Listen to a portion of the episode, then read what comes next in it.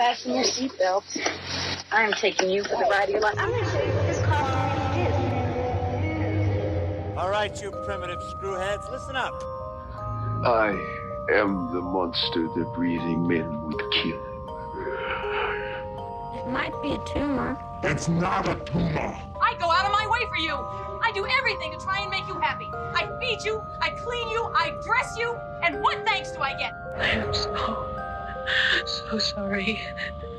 Oh, your fault. Oh, your fault, you. I am the writing on the wall, the whisper in the classroom. Without these things, I am nothing.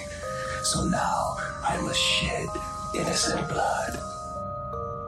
Dinner is served. Save yourself from hell. Listening to the 30 something movie podcast. One movie each week, 30 years in the making.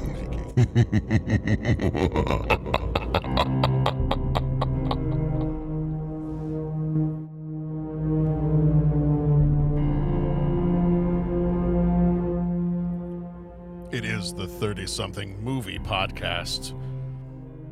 And it's the end of October, so maybe I'll just use this voice the entire time. so anyway, See, you're good. You're you're you're good at that voice. If I tried a voice like that, it would just not be good. yeah, It would well, be like it would is, be, it would this be is like more my natural voice, so we'll just go with that the whole time. I don't even think about trying to escape. I don't even think about trying to escape. Yeah. Um, uh, practicing the Mickey Mouse voice for when we go to Disney because There it is. That seems like the right thing to do. Hi, boys Of and course. girls. So yeah, I don't know. Ah, Learn to throw your voice. Fun at parties. yes. Yes. Well, we are the 30 something Yes. movie podcast. What, no matter how high pitched our voices might be, uh, we are the 30 something movie podcast, and we are men, men in tights, tight tights, um, Yes. which I think is coming up fairly soon for us. Oh, Uh, yes. That will also be a fun one. Yes. It worked in Blazing Saddles. Um, and then I have with me, as always, my faithful companion here, Patrick. Hey, hey, everybody. Patrick, who does not live under the stairs. I do not live under the stairs. Um, but yes, we are the 30 something movie podcast, and this is it is the final week of our October of our horror movie month. So it's it's a little sad. I'm I'm always sad to see it go. I love horror movies. I love Halloween. I love this whole time of year. So I'm always a little. I mean, it doesn't mean you can't watch scary movies anymore, but it just feels like like this is the this is this is the time. This is the right time for it. I it is. And we've talked about some good movies this month. Oh yeah, yeah. No, it's. I mean, I mean you kind of get that feeling. You know how people get that feeling about fall, and they're like, "Oh, pumpkin spice lattes and and all these, oh, pumpkin spice everything." Everybody's all about the pumpkin spice. Mm-hmm. I, I mean, it's just, it's that feeling. You know, it kind it hits October, the temperature changes, the leaves begin to fall. Some people want their pumpkin spice. I want to see some people get slashed. You know what? You know, que sera, Whatever- sera. Whatever floats your boat. whatever floats your boat, unless your boat is being eaten alive by a giant shark, in which case that's Yes. even, that's even better. That's right. You may or may not That's need a bigger right. boat. That you never know. Most likely, Or like or like in the case of the movie last week, sometimes your boat floats, but you just have to jump off it. You know, I mean it's like it's all good. sometimes your boat floats, but you don't. That's right. Mhm. Well, as I said, we are the 30 something movie podcast, and we have come here tonight to talk about The People Under the Stairs, the Wes Craven movie from 91. Very Oh, quickly, yeah. we spoil the movies we talk about, so this is your warning. We are also part of the uh, Scene Stealers podcast network. Uh, there are a bunch of other shows that are part of this, so you might want to go check them out over there at www.scenestealersglobal.com.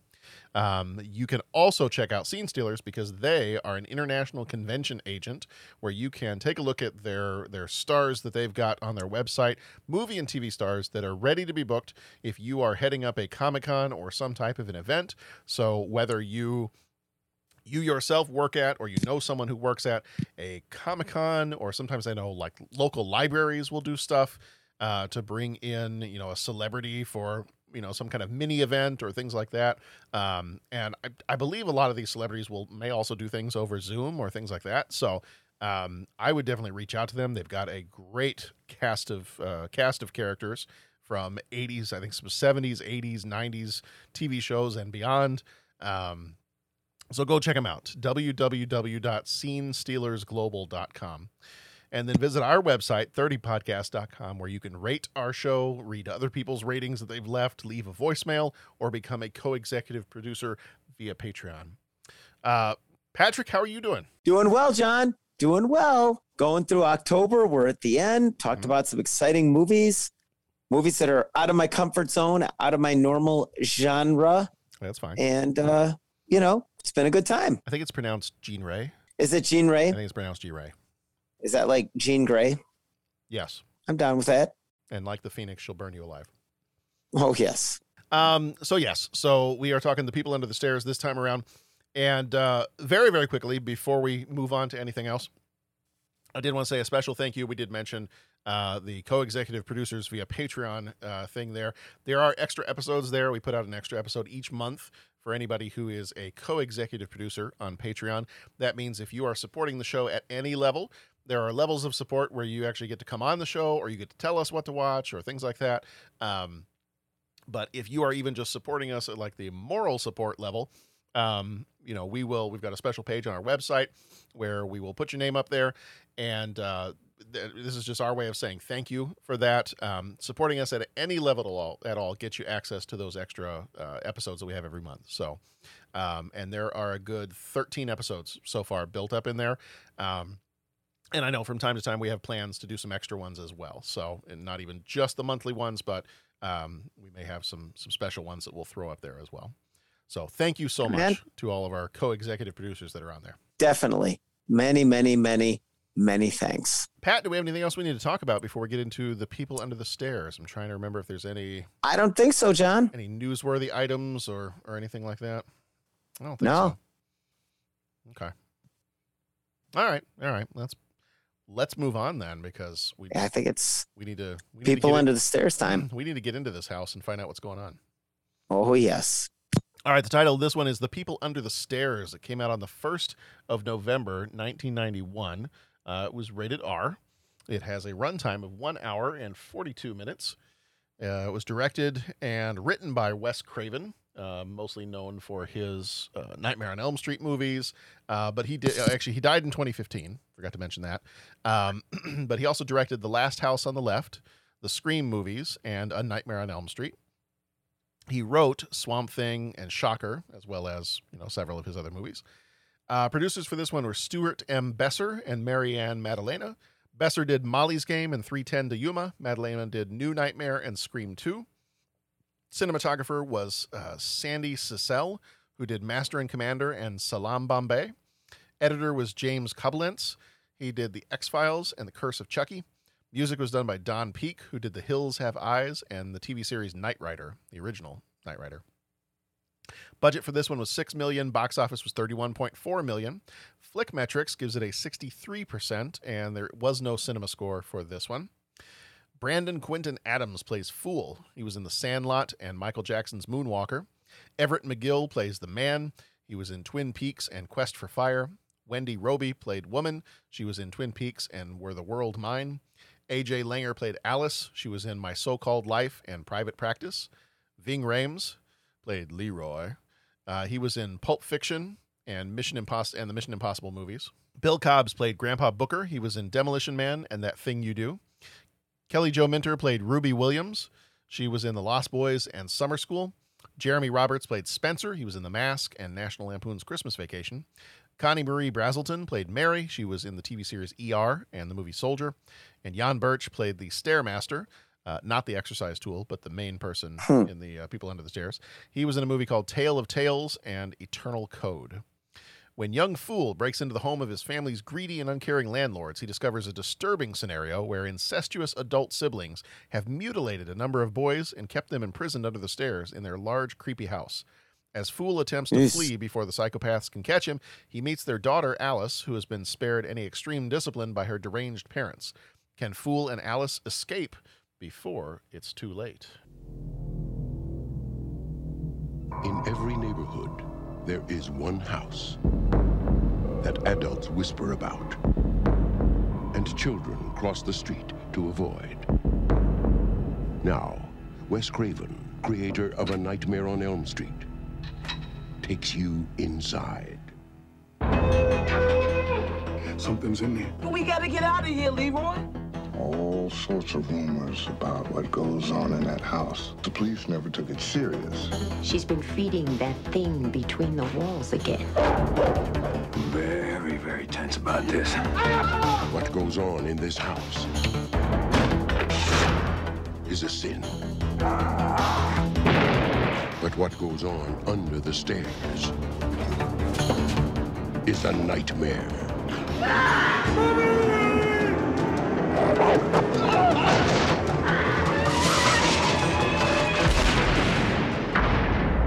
Wes Craven's The People Under the Stairs.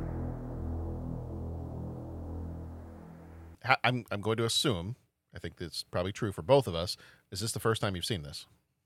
First time. First time. Okay. So, first time we've both seen this movie before. Um, and how does this movie make you feel, Pat? Uh, creeped out. Okay. I, I'll leave it at that. Okay. Creeped out. All right. Um, yeah. What? How does it make you feel? How does it make me feel? I feel kind of funny, like that time in gym. No. Um, if that movie made you feel that way, then Yeah. like that time we had to climb the rope in gym class. Um, I'm going to say that this movie surprised me. Okay. And I, yeah, I want to say surprised. Now, I don't think I'm going to watch this movie again. Mm-hmm. I don't think it's a repeat viewing for me. Mm-mm. Um, and I can't say that I was entertained by every moment because there were plenty of times. There were plenty of times where I was like, "Didn't we just? Get, um, didn't we just leave this party? Like, didn't we just? Like, how many times can we crawl through the same walls?" So there were some of those moments where I was like, "All right, well, I mean, we're kind of we've been stuck in this house for a while, and we're kind of getting repetitive." On oh, the bad people caught us. Well, we got away. Oh, they caught us again. Oh, we got away. Um, so that was getting a little repetitive. But what surprised me was as I'm watching this movie, and I, I should have known part of this from Wes Craven. Um, but what surprised me was I was like, wow, this is actually a, a pretty good social commentary that I wouldn't have expected from a 1991 horror movie. Right. So that part of it I was interested in. Like once that start once that started to pick up and it was pretty clear, you know, what the movie was supposed to be about, then I was like, all right, okay, I I see what we got going on here. I'm I'm down. Like I'm I'm I'm paying attention. Um Yeah, I think as as a horror movie, I think it was all right. I think a lot of it was um, the way some of it was treated. How do I want to say this? Um. Well, here I'll I'll say it this way. I felt like I I felt like you said creeped out. I felt like I should have come into a Wes Craven horror movie and been genuinely scared by the terrifying situations that the characters are going to be put in. Okay. Whereas I felt that the two main characters, the brother and sister, who were the mom and the dad, um, Yeah. I felt like those characters were too cartoonish Mm-hmm. to the point where I was not scared. I was more, and maybe this is what you meant by creeped out. I was more creeped out in the kind of like, ugh, Yeah. that's that's a little skeevy.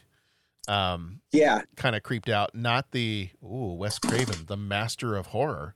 Um, yeah, I kind of felt like I was watching an adult version of uh, the old Addams Family TV show. Yeah. Yeah. And, And like, not an adult version, just a sinister. Well, for me, Right. not an adult version, just like a sinister, twisted. Yeah. right, like yeah, like if if you know, Fox in the late '80s was going to do a remake of Addams Family. Yeah, exactly. I mean, and that was, I, I said before we started recording, it was like that scene in Point Break when Keanu Reeves' character, Utah, decides to go surfing and he gets the board at the shop. Yeah. And Bodhi looks at it and is like, well, uh, you definitely got yourself a surfboard. I mean, that's kind of how I felt. I watched it and I'm like, well, you definitely shot yourself a movie. You know, I mean, it's that's kind of how I felt. It just, um, it, uh, yeah, yeah. It. You said cartoonish, just kind of zany. Mm-hmm. Um, no real suspense, no real horror. Just, uh, just kind of violent, creepy, gory kind of stuff. Yeah. So Um, that was my take. Yeah. I, I wanted to read you the first paragraph of an article that I had found when I was looking up some stuff earlier. This is from 2015. Um, and so I think this is probably when it hit its 25th anniversary. Um, or no, 2015. That would have been 24th. 26th. It's my understanding there would be no math during the Yeah. podcast. Um, no, actually, I think the Blu-ray was coming out in 2015, so that's probably why they did this article. Uh, but it's from avclub.com. Mhm. And the headline of the article is Wes Craven's The People Under the Stairs is a timeless American nightmare. And I Mhm. wanted to read this first paragraph because it talks about um, it talks about why Wes Craven, as the writer and director, um, you know, how this movie was inspired and you know, kind of where it all came from. And it says uh, the writer director says the movie was inspired in part by a dream he had one night. And in part by a news item he read about a seemingly respectable family who'd kept their children locked up for their entire lives. The feral Hmm. kids were found when a neighbor called the police to report a pair of dark skinned burglars breaking into the house. Wes Craven savored the irony, a perceived threat to a placid middle class neighborhood leading to the discovery of a more insidious evil. And he connected the story to his vision of a house that looks unassuming outside, but inside reveals a seemingly endless string of secret chambers and passages. So I think for him, the whole idea of somebody freaked out because they saw some dark skinned people breaking into a nice white family's home. Okay. And yet, inside the nice white family's home, something much more terrible was going on. And So, so it sounds like that's Uh, the basis for some of his social commentary about, um, you know, how in lower class neighborhoods, the landlords taking advantage of the people living in lower class neighborhoods uh, or lower income neighborhoods, and that there tends to be a racial difference in those situations, and um, you know, so for that piece of it, like that to me was an was an interesting part of the movie. yeah, I I, just I I, guess just wish the I wish the terror and horror part of it held up a little bit better. Yeah, and I guess if they were going the social commentary thing, I guess I would have liked a little bit more connect the dots with that. I mean, you saw a little bit of that, but it was kind of like thrown in there, and then they were trying to do the horror thing. Like, I, I, I was so confused. Like, they they were they all came marching on the house, and you're the landlords that have been driving us out. But I I didn't see the dots connected on that one. To be completely honest with you, like I was kind of like oh they were they were the landlords Yeah. oh oh okay well that's good you know i i mean do a little bit more of the social commentary Yeah. um if i mean i'm not saying that they weren't i i, I don't know I, I don't know what the heck i'm saying but i guess I, I see what you're saying i think that makes sense but just give us give us a little bit more of that Yeah. Well, and it's like, and this this article actually makes a point. So I, I'm glad I was on the right track. Um, I had written down in my notes when I was watching the movie that it kind of felt like it was three different movies. And and so to have this confirmed by somebody who, you know, writes about movies for a living was that was kind of nice. Um, in my notes, what I wrote Yeah. down was this: this feels like several different movies. This feels like a, um, you know, the the kid is the a fool. The kid you know, you get from the very beginning, get the the tarot card, and they're talking about the fool, and the fool is going through this journey to go from being a boy to a man, and and so you get the idea that okay, well, so we're gonna have a story in which he it's like a coming of age story for him. Like, okay, I can I can see that part of it. We're we're following him here at the beginning here, and he's got to he's got to somehow rescue his mom who's sick and his family who's going to be evicted um, and he's got to you know somehow you know make some money so that they can not be evicted and his mom can get the help she needs uh, and get an operation and Mhm. so so i'm thinking okay well that's how this movie's going to go and then you get into the house and you get the whole thing with alice the girl um, you know and she's she's been held captive there she's never been outside the house and it's this like it's like like this weird creepy domestic abuse thing because you've got the quote mom and the quote dad who are actually Yeah. brother, brother and sister um and so you got this whole like creepy family dynamic thing going on there um Right. and then when you get to the people under the stairs it's almost like a full-on zombie movie Yeah. so it's kind of like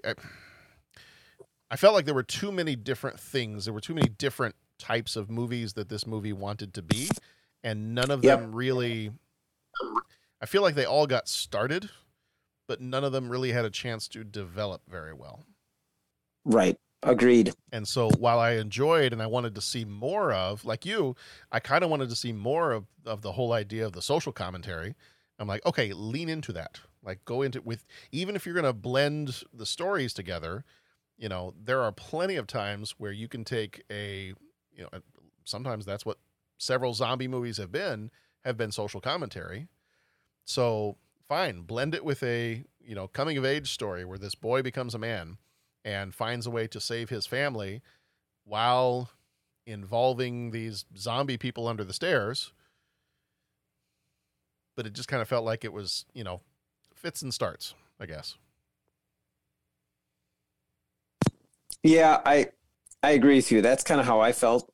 I I just I didn't get the social commentary hitting me in the face. I mean, it and that's fine. Um I didn't quite get like a ton of suspense and freak out. It was just more creepy and weird and that's fine, but that's just not my my jam. So that's where I didn't really have much to say. I don't want to just sit and berate the movie or knock the movie, but I was just kind of like not totally entertained.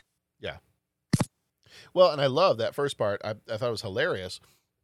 That first part where Fool and um, Ving Rhames' character are breaking into the house, Leroy, um, when they're breaking into the house. And I thought that part was hilarious. You know, the two of them. You just- Agreed. I mean, Ving Rhames, I think, is a funny guy anyway. Um, but, you know, him breaking into the house with this kid, um, you know, an adult teaming up with a kid to commit a crime, I think is just kind of like a, you know, that in and of itself has has some definitely some funny moments. Mm-hmm. Agreed. Um, and I and I did like.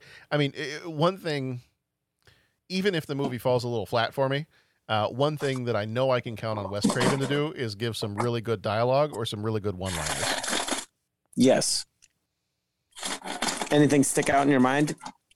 Uh, there were a couple. Uh, there was like one of the lines was, um, "You seen Spencer?" I said I was I was looking these up to make sure I get them right. Um, you seen Spencer? Fool says, "I seen Spencer, all right. You find anything?"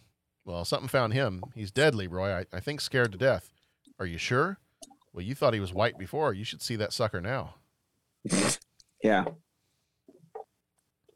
That was pretty funny. But yeah, no, I mean a lot of especially Fool. Okay, so now that's the part I am gonna I'm gonna shine a light on this kid for a little bit because I did feel like um, Brandon Adams, who played Fool, the kid, um, I felt like he did a great job in his part. Mhm. And you know, I it, as I was thinking about as I'm watching the movie, even the parts that weren't quite as interesting to me, where it was kind of losing me a little bit, I, there were the parts where just he, as the movie went on, it was like there there was kind of a coming of age. He was going from being a little kid and how a little kid would react to things to he's he's delivering lines in this movie like you would give to Sam Jackson. Mm-hmm. or somebody like that. You know, Fool's, Yes. Fool's thing is when uh, at, towards the end of the movie, and uh, Fool is sitting there and he's holding up the two wires that are going to set off the uh, dynamite. Mm-hmm. And then Fool's got that whole line of, okay, well, you shoot me and you die too, man. You better believe it. Mhm. Don't be crazy now. There's enough dynamite back there to blow you sky high. Not the best place to store it, in my opinion, but there it was. So just put the gun Mhm. down. Mm-hmm. And then Mhm. he's like, put the gun down. I don't want to kill you, but I will because I don't like you much anyway. Mm-hmm. That is pretty funny. But he had, I mean, he had some great lines. He had some great lines in this movie. Oh yeah. And and that's where I think just watching it, I, I mean, like you said, it was a movie of a bunch of different parts. For me, the most prevalent one was just kind of the chase hacker slasher kind of thing. So that's what I focused on. And you're right. He was definitely a high point of all that. Yeah. Um, you know, it was it was entertaining. Yeah. Until like the, the the line, I think the line if if you needed if you needed more direction that this movie had a social commentary message to it. I did like when he finds the uh, gold coins and he finds all the money and his his first line is no wonder there's no money in the ghetto. Mm-hmm. Exactly. Now, were they the landlords? Yes. Okay. Yeah, so the brother and sister were supposed to be the landlords, and that their their family over the years had bought up land in the city, and they had been. The idea was that they were buying up that land, and then they were tearing it down, and they were putting up office buildings, and so people were getting run out of their neighborhoods, and it being replaced with not with other housing, but with businesses and things like that, Got it. so that they could continue to make more money. And yeah, Got it. And then murder kids Yeah. or whatever. Yeah. Interesting. Yeah. So I mean, I think that's and I think that's the point he was trying to make. I think the point he was trying to make was that, um, you know, even though even though these are the people that are, you know, they might look like a normal family from the outside. You know, when all the cops come or when people first come to the door, it's they they seem like, you know, this would be a normal house and a normal couple and everything. But what you don't know is that everything on the inside is pretty rotten. Right. Is that they're not normal because they're brother and sister, which is icky. Ab to normal. Say, to say the Abby normal. Yep. Um, Mhm. And then there's people inside the walls. Uh, one of the Yeah. people inside the walls literally named Roach. Mm-hmm. So, you know, that's if that's a little on the nose, then. Um, but yeah, so I mean, I think it's, I think the, I think the message of it all is kind of that message of trying to bring, trying to bring awareness of issues of lower income neighborhoods and why those lower income neighborhoods are um, sometimes or oftentimes unable to, or why it's more challenging for them to rise up out of the situations they're in, is because there's more powerful forces at work uh, that are difficult to overcome that are keeping neighborhoods like that down. Um, Got it. You know, I, I think we've we've seen some of that in, um, I you know we've we've seen some of that in some of the movies that we've done. You know, just lately over the last year or so. Yes. Yeah, and and that's where I I, I I'm going to sound like a broken record here. I keep saying the same thing, but that's where when they do that in movies like this, like you said, from it's too many different things. Like I I just get jammed up on okay, what am I what story am I watching here? And I mean, is this really a story or is this just kind of a setting? Hmm. Like I, I- you know, they they seem to the issues that you just spoke of they give superficial kind of nod to that but the movie doesn't i- is the movie really about that? Mm-hmm. Or is the movie just about hacker slasher people living in the walls and zombies? Do you know what i'm saying? Like that's the thing. And then sometimes you might watch a hacker slasher zombie movie and it's like is it really about that? Mm-hmm. No not really. It's really about the fact that and you bring up all the social commentary but that to me what was brought up in this one wasn't much more than a very superficial level of kind of giving a nod to it. It was more of a, well, this is just what we're going to use as the setting, as opposed to an actual story about it. And as as I'm saying this, I'm kind of cringing because I'm probably being a lot more harsh than I intend to be, and and all that. But it's just like I I didn't. I, I kept searching about. I, I didn't get much more out of it than just okay this is just kind of a chase through a house of scares and thrills and all this kind of stuff with different compartments and passageways. I mean that's what this thing is about. Mm-hmm. Was what was kind of said to me. I i don't by the movie but i, I don't know you know maybe maybe i missed something. Yeah. i mean i hear what you're saying and i saw it, it i just didn't see that as the main focal point. Mm-hmm. You know what i'm saying? Yeah. I,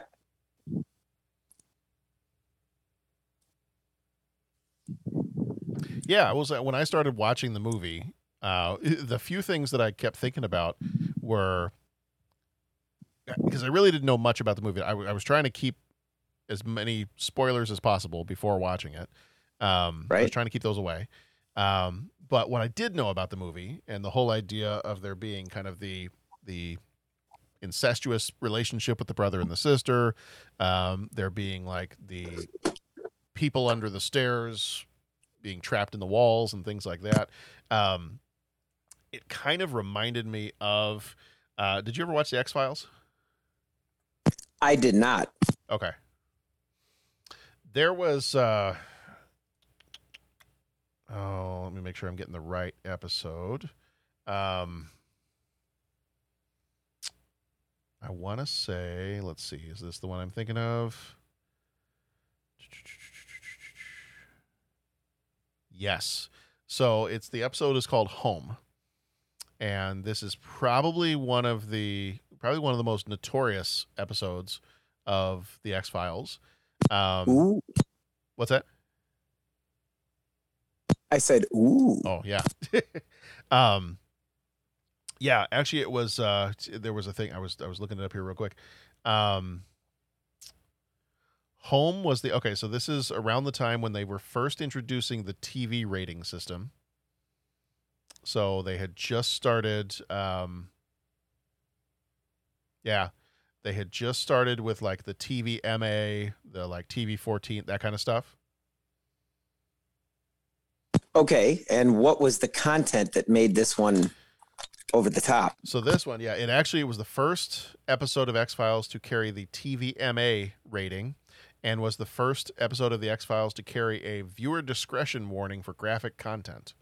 Um, oh no, it said would be would be.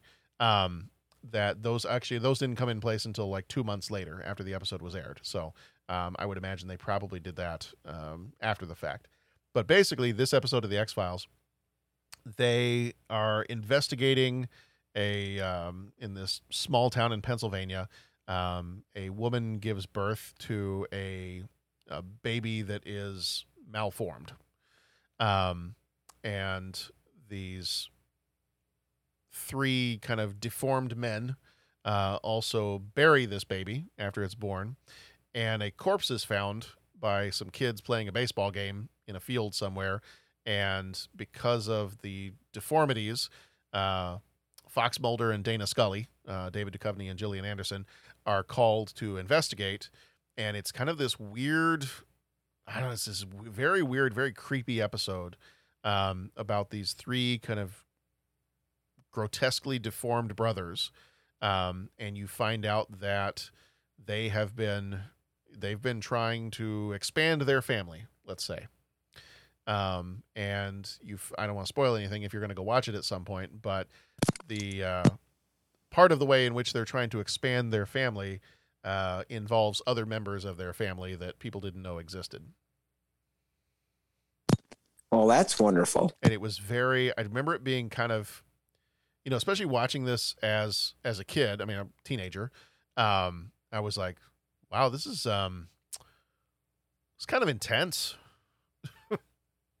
like that that escalated quickly Wasn't this supposed to be fun? I mean, maybe a little freaky, but wasn't this supposed to be fun? well yeah i mean the x-files was always a little it had it had moments of freaky Um, but I mean, this one in particular was was fairly it seemed like a fairly dark episode, kind of a, a pretty twisted episode because it not only was it dark, but it was also kind of it had moments of like they I remember they had like a, a classic car and they would play like the, this music from the 50s and um, it just it was always of all the X-Files episodes I ever watched and I think I've watched I want to say I've watched the entire the entire run of the show um, that this is one of the ones that if you say X-Files and if you asked me to tell you about one of the episodes it would be this one like it's the one that I can remember the most out of all the ones that I've ever watched Wow, so it like stuck with you. so it stuck with me. And there were aspects of this movie that made me think of that X Files episode. That and the the brother running around with the the leather suit on the whole time um, reminded me a little bit of the. Did you ever watch? Um, now I know you're not as much a, a horror fan, but um, there was the TV show American Horror Story. I didn't know that one. No. Okay, all right. There's Never watched.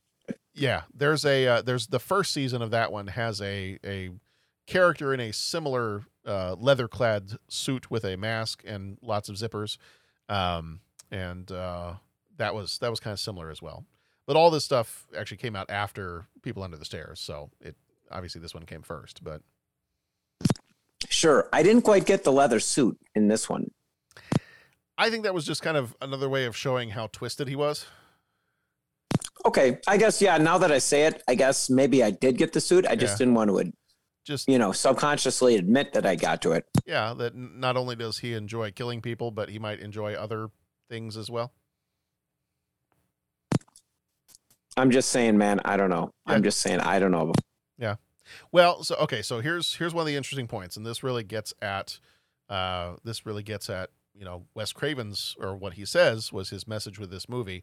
Um so we this this we can have this be our our, our commentary on the episode and uh and then we'll take it from there and we can hop into our three questions if we don't have anything else.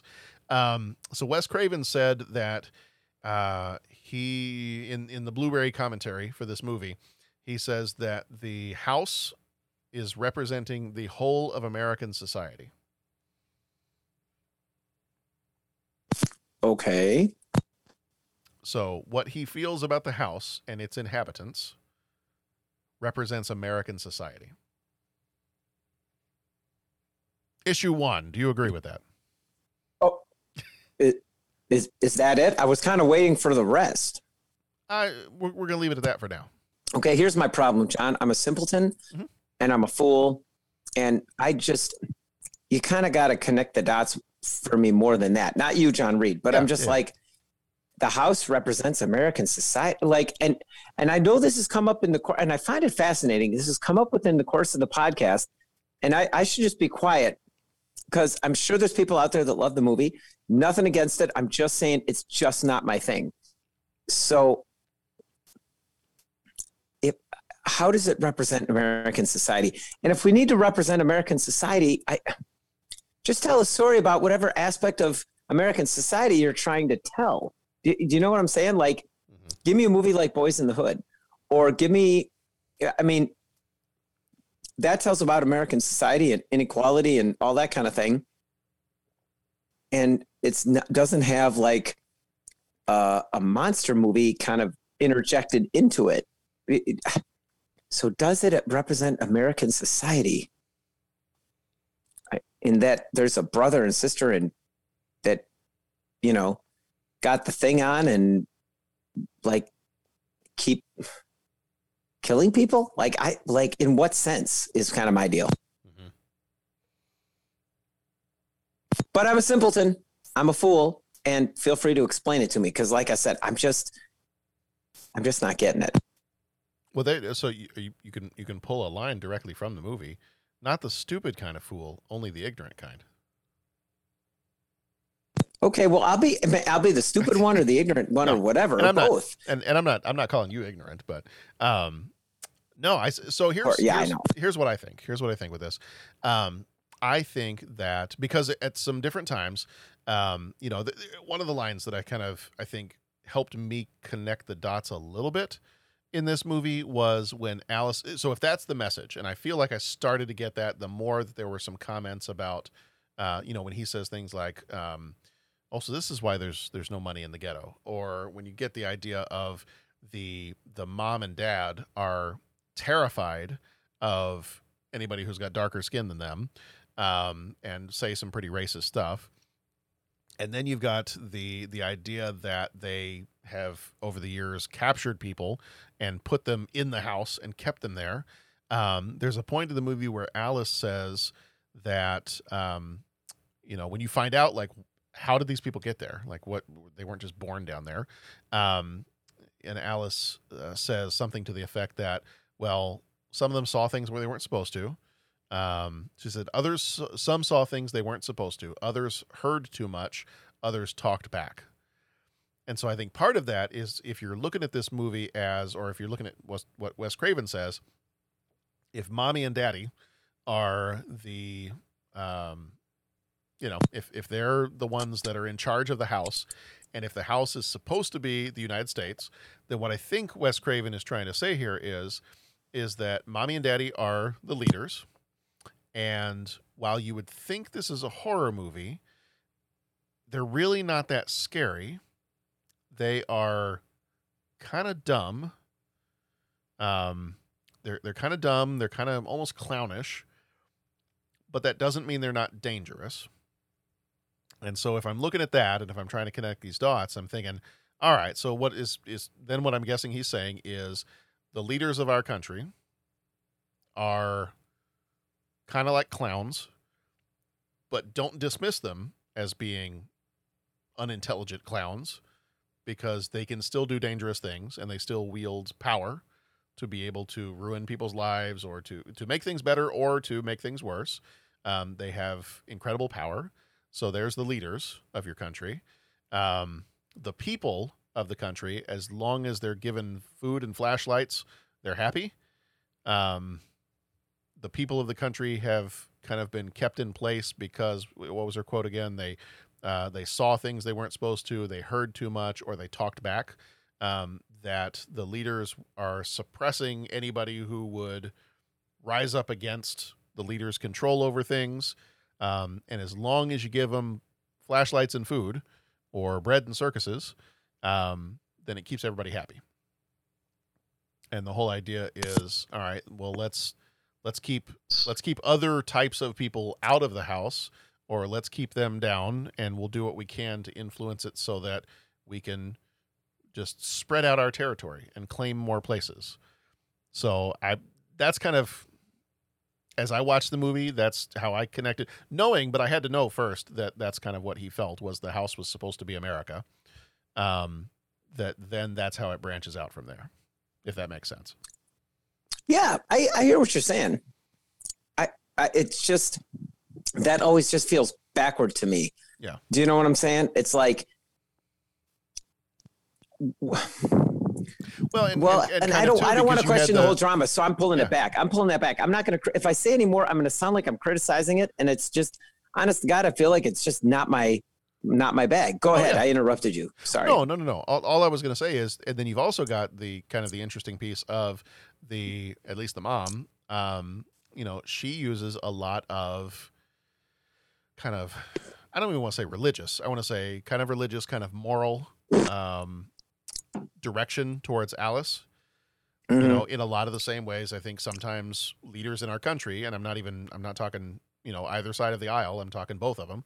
Um, At Mhm. different times for different reasons, um, whether it's Democrat, Republican, or you know, an owl, um, Mhm. have used religion as a way to also try to give people direction or try to force people into something or manipulate people into something and and I think a lot of Mhm. you see that from the mom is that a lot of her direction is well good girls don't do that. Bad girls will burn. Um you know you need to scrub yourself. You need to clean yourself and because otherwise you're sinful. And so she's always saying stuff like that. Right. um, and so I think that's that's just kind of another sign of uh, it's another piece of Wes Craven saying, okay, well, look, here's where you got to be careful of your leaders because um, they're kind of dumb, they're kind of crazy, they are powerful, they will use this kind of religious language against you. Um, so hey, America, if you don't want to, you want if you don't want to be a you know country that's actually decaying on the inside, looks okay on the outside, decaying on the inside. This is what you got to be aware of. Um, again, I'm not saying that's my opinion. I think I'm saying I, what I'm saying is I think based on what I've read and having seen the movie, I think that's where Wes Craven was trying to go with this. Yeah, I can. I get it. I get it. I think part of the movie I, um, is about people looking the other way. Like that there being all, All kinds right. of problems, and somehow over many, many decades, somehow nobody has noticed what's going on in this house. Or nobody was willing to stand up and say, Hey, something terrible's going on. Right. No, I hear it. I hear you. So that's all I got. I mean, that's is. that's what my if I was writing a you know film paper on it, that would be my film paper. Yeah. I think, hey, man, that works. That works. All right. Do we we got anything else under the stairs that we need to to pull out and shed some light on? Uh no, no. You know, hopefully, hopefully we can get Dennis's opinion. Maybe he'll do a, you know, do the love line and stuff because I think he he really liked it. Yeah. Yeah, I want to. I want to see if he'll he'll be able to call in for us. I know he wanted to. He was driving back from Wyoming, I think. Um, so he was going to see if he Right. could if he could call in or not. But um, yeah, I'm going to see if I can try to get him to to call in and leave a voicemail or or send me a recording because I would I'd really like to hear what he has to say because it sounds like he probably saw this when it came out. Right. Yeah. So Right. I would I would be curious to know from the perspective of somebody who saw it in '91. Um, yeah, I'd be curious to know kind of what his take on it was. Yeah. Yeah. And I mean, he likes horror movies, and so I, you know, maybe this one is compelling to him. Yeah. All right. It's time for three questions. Time for three questions. He asks each traveler five questions. Three questions. Three questions. Well, were they cycles? We all go a little mad sometimes. Quid pro quo. I tell you things, you tell me things. I'm not interrupting anything, am I? You look deep in thought.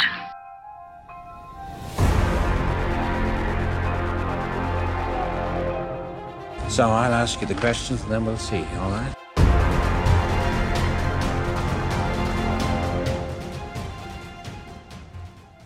Very very quickly I, I actually meant to mention this on our last episode and i totally forgot to um, but i do want to mention it before october is done we had done a little while back we had done our silence of the lambs episode with the shirley podcast guys Oh, yeah. uh, which was a lot of fun um, Oh, yeah. we did that one with psycho and m um, Mhm. great episode so go back and check that one out if you haven't but um, I was looking at something the other actually it was on Twitter um, the other day, and somebody had posted up a a couple of different pictures. Actually, it was a, a few different photos, and it was all the different people who have played Hannibal Lecter.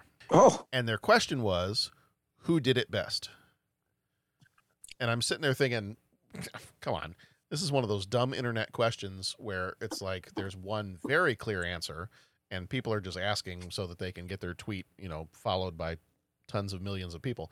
Um, but the interesting thing was all of a sudden I started reading people's comments and they said, well, I love, I, I, really love Anthony Hopkins, but Mads Mikkelsen did such a great job. And I was like, wait, hold on, what? Hmm. Like I, I didn't even know he played. Did, did he play Hannibal? Because I know there was like a preview, uh, there like a, a prequel movie. Okay. So I know there's a prequel movie, and I was like, what was was he in that one, or was he? I had completely forgotten that there had been a Hannibal uh, TV show. Huh. So they had done, and I'm trying to remember exactly when. Um, let's see, the TV series was. I was gonna look it up here real fast. Uh, the TV series was. It had three seasons, and it premiered in 2013. Yeah, so it was 2013, 2014, 2015, and Okay. then they yeah they canceled it in 2015. So, but then people started commenting, and they're like, "Well, Anthony Hopkins is amazing, and he is always the you know the originator of the role, and he's so great and so creepy."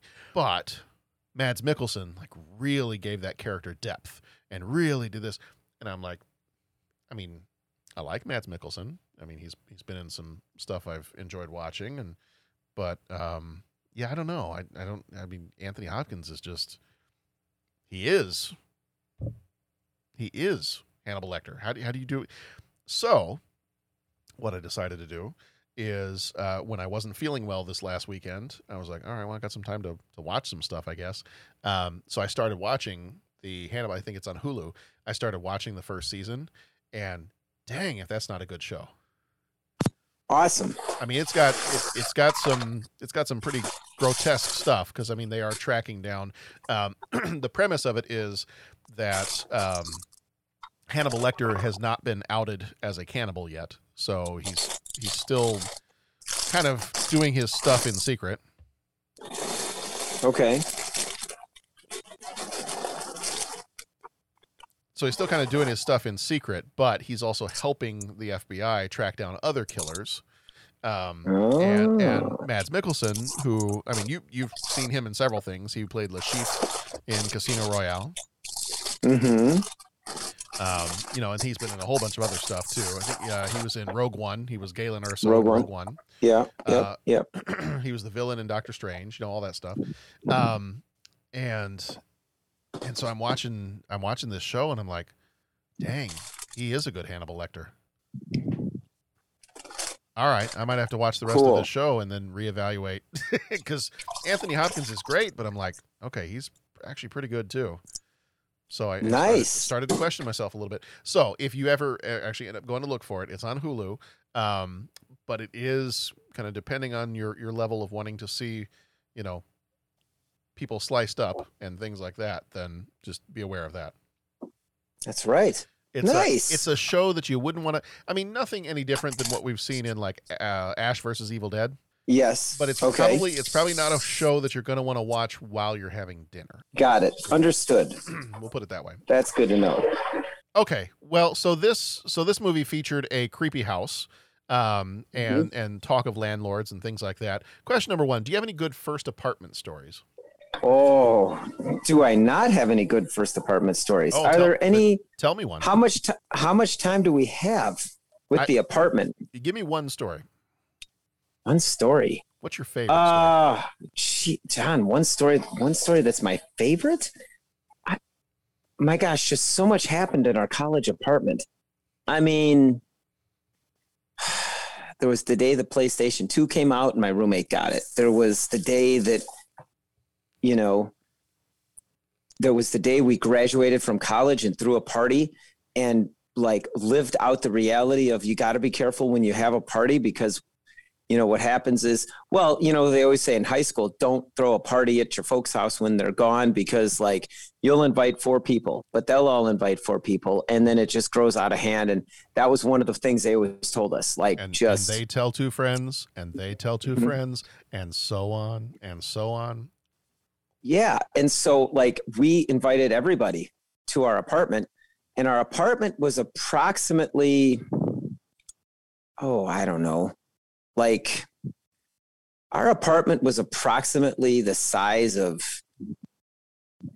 oh man, counting the bathrooms in the kitchen and the whole thing. Three, three people live there. I'm trying to compare it. Maybe the size of a classroom. Okay. No, it wasn't. It wasn't that big. No, it was about that big. Like if you divided that into like multiple rooms, because there were three bedrooms, there was a living room, a kitchen, and a bathroom. So imagine like a, a standard square footage of like a school classroom, right? Okay, yeah. and uh, and it was an upstairs an apartment. We knew the people that lived downstairs, and the and we threw a party and we invited everybody. We're like, we're throwing a party tonight, and then they told everybody, and not only did our everybody showed up, everybody else's everybody showed up, and then my part, and then like party just got packed with people and we're like walking around. All of a sudden i'm like man i don't know most of the people like that are in my living room right now. And it's like i i mean there must have been three or four hundred people in our apartment. Okay? So i'm gonna let you like let those numbers sink in for a little bit. Like square footage size and our and it was like upstairs. And at this point i'm like i think the floor is going to give out and this isn't good.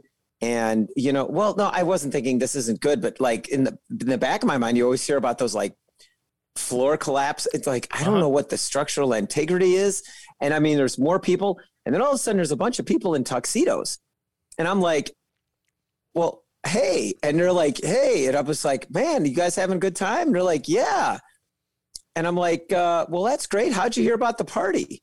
And they're like, well, because we were in Eau Claire, Wisconsin. Yeah. And they're like, well, we play in the La Crosse Symphony. And at rehearsal tonight, or no, it was after our performance tonight. And they mentioned my good friend who uh, plays in the bass section. And uh, it was funny. They're like, yeah, Eric made the announcement after we got off stage. And they said, hey, my buddy Pat and his roommates are giving a graduation party tonight.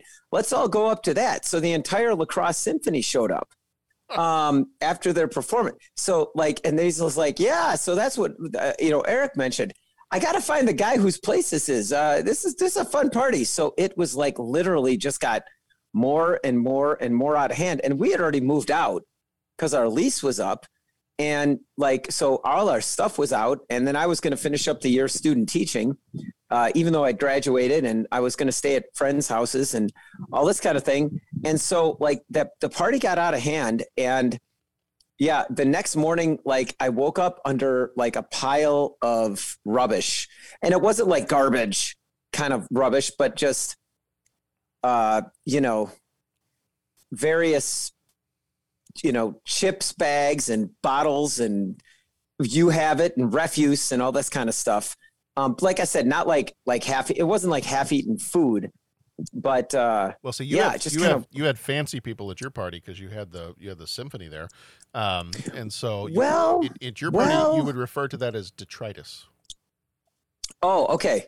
Okay that's see there you go. That's your that's There your you go. that's your twenty dollar word for the kind of waste that you would have at your party since you had, Yeah, I- since you had fancy people in tuxedos there. Yeah, I think so. And then that that yeah, like I said, that party got out of hand. And uh someone at some point thought it was a good idea since we had gotten rid of all our lamps because, you know, to light candles. And that it, it that was in fact not a good idea. Um nothing caught on fire thankfully, but like some of the candles were like melted down and the wax was all on the carpet and it was just a it was just a heck of a party. But yeah, that was kind of the I don't know, maybe is that the best story that happened at the apartment? I don't know. I mean, it sounds pretty good.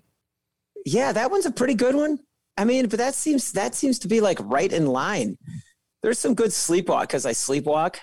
You know, there were some good sleepwalking ones. Um, oh, man, there was so many good stories of that apartment. Most of my my my mom refused to come inside uh, when, when she'd come visit. Mhm. They never had to worry about Tammy coming to visit because she refused to come inside the apartment. um, sh- she crashed with the girls downstairs, who were all good friends, but she's like, "Yeah, I'm not. I'm not going in there." Um, it was. Uh, I mean, it really. It was pretty close to Animal House. Okay. It was pretty close, but but it's not like we would throw wild parties. But we did throw wild parties. Well, just the one. Yeah. But they were And then they were- across- they were in actual tuxedos, not tuxedo t-shirts. Yeah, that's right. And then there was the one time I was sitting on my porch, and all of a sudden I heard this whine and this pop next to my head, and all of a sudden you smell that sulfur, and I'm like, "What the, what the heck am I looking?" At? And my buddy was across the street, and I'm like, uh, "What are you doing?" He says, "I'm launching bottle rockets." I'm like, "All right, man. Well, can you aim it the other way? I think one, like, it's getting pretty close." And all of a sudden he goes, as one shoots off and goes right by me, he goes, "Yeah, I know. I'm trying to hit you." and he's laughing hysterically as he says it. I know I'm trying to hit you, and so I had to like take cover behind the like thing and get out of the way. And he's launching bottle rockets across the street and all that kind of stuff. And it was like, man, you know. So things things escalated quickly at, at that apartment. Mm-hmm. yeah, Ah, I miss that old apartment. That was a good time. Yeah. That was a good time. I remember some friends at their apartment, they set up a video camera in the corner Well, like and they just videoed. What was that? during a party or No, they just said, we're just going to videotape our living room. Okay. And for the first couple of days, everyone remembered that the camera was there. So, you know, they do funny stuff for the camera. It was ha ha ha. Yeah. And then after about a week, everyone forgot the camera was there. And then some really interesting stuff turned up, especially when they would throw parties. Big fans of the real world. It, uh, it was better than any episode of The Real World. I'll tell you that, man. It was just like, I mean, you know, I'm just like, dang. Now we're all living that reality because everyone's got a camera. Right. But ah, yes, man, that was back in the day, back before cell phones. Mm-hmm. Yeah, it was a good time. Well, my story's not as interesting as yours. My first, uh, I'm I'm trying to even think back to, trying to think back to that first apartment. Um, I, some of my stories are more along the lines of first roommate, and Oh, tell those roommate how- stories. how we did not quite get along very well. Um, no, I, I a couple of well, one of the things that I remember is, um, we were we had we had kind of talked like, all right, well, let's go. You know, we'll go half and half on the groceries, and Mhm. um, you know, so we'll you know what whatever whatever I buy, you know, you pay for half of it, or, or we'll, we'll do that. And so he kind of refused to go buy any groceries Go good. his uh, I think his dad had bought him a rice cooker, and so the only thing he would ever go buy is um, a, he, uh, he bought like a huge bag of rice, and I want to say he found some uh, some uh, Asian grocery store that was in town, and he got this giant bag of rice for I, who uh, like some ridiculously low amount of money. Um, he bought that, and he bought some like um, like uh, oh, like a, a powder that was like a chicken flavor, and and that's all he would eat. He'd only eat rice. Oh, okay. And I was like, well, we, I mean, we got to buy some other stuff too. Like we should probably have some fruits and vegetables. And it, nope, this is all I'm doing. So I've paid for my part. It's like, okay. I see. like, well, it probably I would see. be helpful to get some healthier stuff. And um, so, no, so the only thing that he would really ever invest in was rice, and he really loved Bacardi O. okay. So he kept a lot of Bacardi O. In fact, at one point in time, I want to say he went out and bought like four bottles, four fifths of Mhm. Bacardi O. Um, and, Mhm. and those were kept being chilled uh, in the refrigerator. Um, Right. And that was pretty much it. And Right. uh, the the other thing, and I'm sure there were plenty of things that I did that got on his nerves as well. But uh, the other thing was he, for some reason, and maybe it was just to get on my nerves, um, he was really, really into Smashing Pumpkins at the time. Okay. And he would play like the same three songs on repeat all the time. And Pat, when I say all the time, I don't just mean, you know, for like an hour or two every few days or so. No, he pretty much had the same three Smashing Pumpkins songs on repeat, nonstop, for weeks at a time. Oh, great. It drove me nuts. And it was one of the 1st Mhm. times that I ever paid more than I ever thought I would for a pair of headphones so that I wouldn't have to listen to his music. Mm-hmm. So, yes. So it was uh, what we thought was going to be a pretty good roommate relationship did not turn out that way. So, Yeah. first that Yeah. first apartment, not not so great. Yeah. had a great location, but um, you know, it was right. It was right on the campus. It was really convenient to get to all the places we want to get to within walking distance of everything. Um, but yeah, I just, yeah, the the roommate situation was not great. Yeah. I mean, we're not talking. I'm like, sorry. We're not, we're not talking like people under the stairs bad, but Well, there was some of that. You know, there was some of that. might have Yeah. been a little bit of that. Jeez. Um, I'm trying to. I remember the first lease. I think we. What was I? I think one, three. I think it was like four fifty a month. I was going to ask, what do you remember what you paid for? All three of us together was four fifty a month. I think we each pay. I think it was like 150 a month Yeah, per person. yeah. I I want to say for ours it was let's see because it was I mean it was a pretty decent sized apartment um and for the two of us I want to say we were each paying 330 a month Okay. Yeah. Okay. wanna say we're paying three thirty a month. It was like a it was a third floor uh, apartment. It had like a, a pretty nice sized living room area. Um, then it had a fairly decent sized kitchen, and then it had our two rooms. And our two rooms were probably, I don't know, maybe like twelve by twelve, maybe. Mm-hmm. That's pretty decent, pretty decent sized bedrooms. We had a balcony that looked out onto one of like the main streets in town, and um, actually that and that was one of the less expensive apartments that was close to the campus. Okay. So I Okay. was like, all right, I'll, I'll do that. Um, Yeah. So yeah, no, that wasn't actually too bad.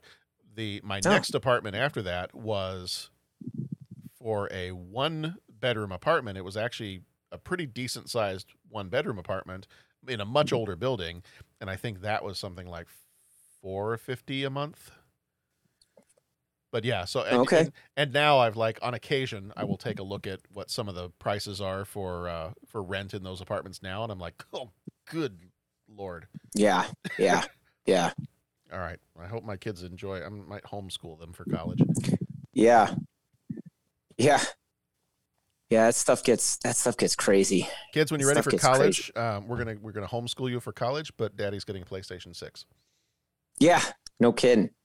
No kidding. All right, if you could build a Ah. secret room in your house, Pat, what would you build?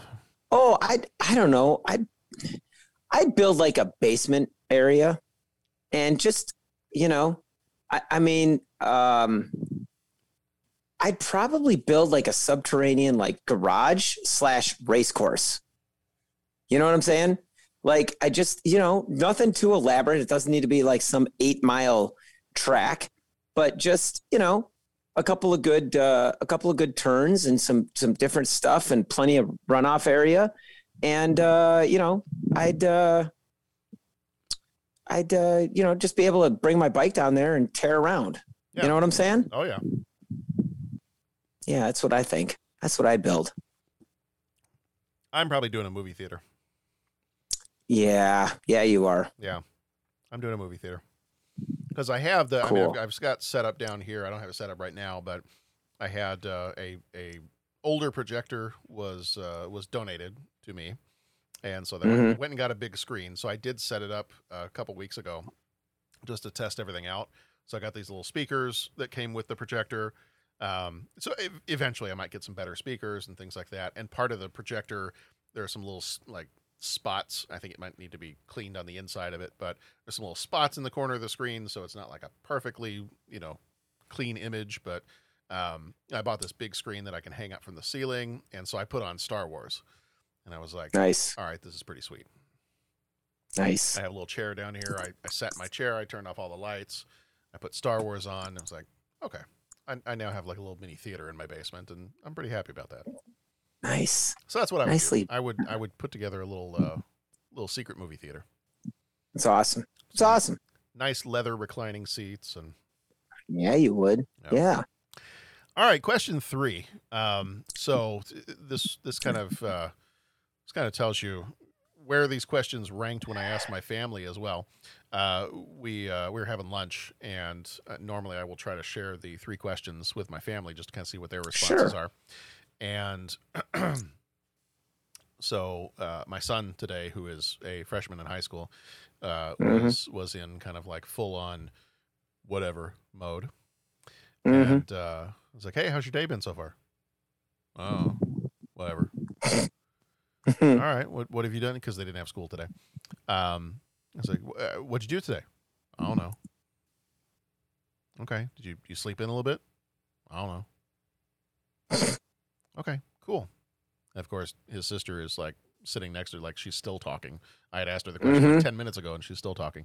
Um, and so I'm asking these questions. I'm like, um, I'm like, hey, buddy, if you could build a secret room in the house, like, what would you want to build? I don't know. Nothing. Don't no know. room for you okay, fine. And so finally I get to this question and I'm like, okay, question three. And I look right at him and I go, you know what? The other questions did not get your attention. This one I know will. So question Mhm. three, if you needed to destroy a house, how would you bring it down? And he looked like he finally looks up at me and he just Mhm. smiles. And I'm like, okay, Right. I knew that one was going to get you. So if you had to destroy a house, how would you do? And then he's like, oh, Okay, well, like, um, like. Let me break it down for you. Let me break it down for you. Yeah, he's like, what's that kind of bomb that's like stronger than the atomic bomb, like the hydrogen bomb? He's like, yeah, that might be it. I don't remember if that's what it's called, but like, yeah, I think it's like, but it's like it's like an atomic bomb, but it's like bigger. And I was like, yeah, I think it's you're talking about the hydrogen bomb. He's like, I'll look it up. He pulls it up on his phone, and he's like, shows me a picture of it. I was like, yeah, 1961 is hydrogen bomb. He's like, yeah, yeah, I, I would use that. And I said, well, the premise of the question is you only need to destroy a house. And I was like, yep, Mhm. yep, but I, I want to go. I want to take the whole city. That's Okay. awesome. All right, cool. All right, All right, good talk. good Good talk. talk. Good. Uh, glad glad we had this uh, chance to bond a little bit. Mhm. Um, I'm gonna sleep with one eye open now, yeah, no kidding. gripping my pillow tight. Um, so Patrick, if you needed to destroy a house, how would you want to bring it down? How would I destroy a house? Well, I, I could go creative, but I think your son already went that route. I, I just say, uh, you know, I mean, the, the old wrecking ball, you know, the drive a bulldozer through it, something like that. I think, I think that would be the most satisfying. You and I are on the same wavelength then. Okay. I mean, unless unless we could go like something what's the most ecologically like removing things one at a time to make sure all the things that could be recycled recycled the things that, do you know what i'm saying? Like whatever's going to be the least wasteful.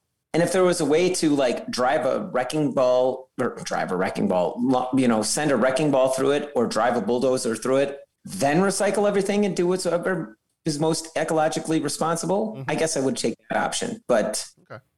i think the old bulldozer thing. Okay. you're we're on the same page talk to me what are you thinking Well, mine was if there was a way that you could set because I wanted to do the whole wrecking ball thing, um, but I wanted it to look spectacular when it happens.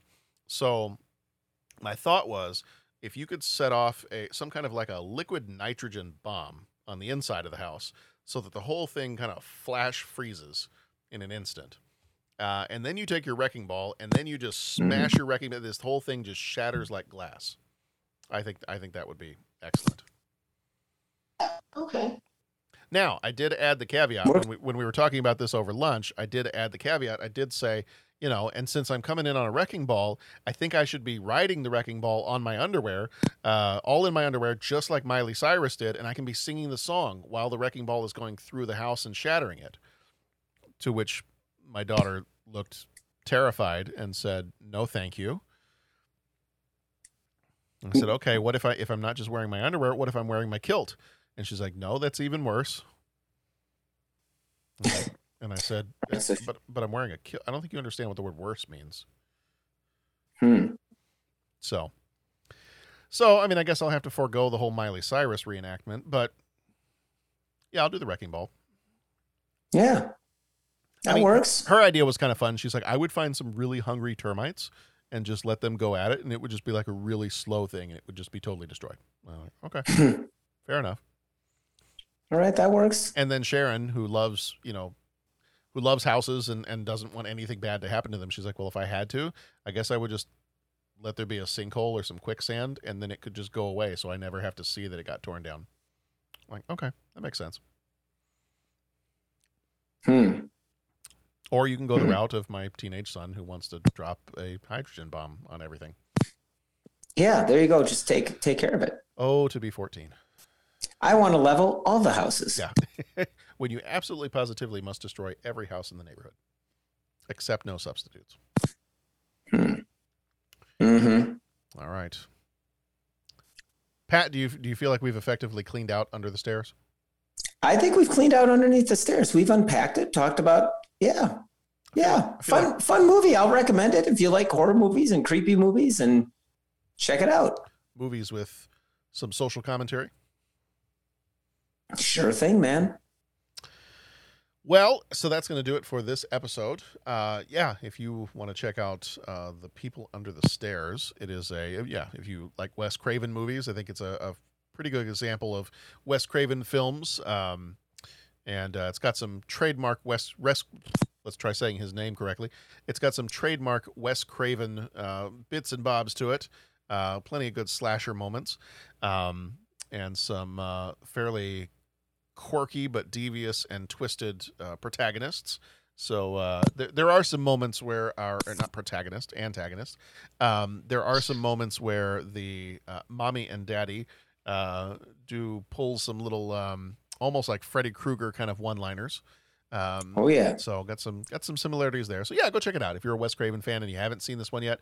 Go check it out. Um, and it is interesting too because it does have you know I think some social commentary messages to it that you wouldn't expect to see in an early '90s horror movie. Um, so you know, Hmm. for that piece alone, I think it's at least at least worth one watch. All right. In Oh, the yeah, meantime, yeah. yeah. So in the meantime, head over to our website, 30podcast.com, at 30podcast on the different social media out, outlets. Um, what else we got? We are members of the Scene Stealers podcast network. Lots of other shows there as well. Go check them out. SceneStealersGlobal.com. Our next episodes we've got coming up. Uh, our Patreon for November is favorite TV shows of 1991. We've got Defending Your Life, What About Bob, The Doors, and The Fisher King. We've also got It's a Wonderful Life as our Patreon episode in December. Then Night on Earth, The Guyver, My Own Private Idaho, Homicide, and City Slickers. So finishing the year out with a bang. Um, and then I think I said before, one of our first episodes of January of 2022 is going to be Lethal Weapon 3. So we got that one coming up in January. Patrick. All right, man. Thank you as always. Always fun to talk movies with you. John, always great to talk with you. Great time.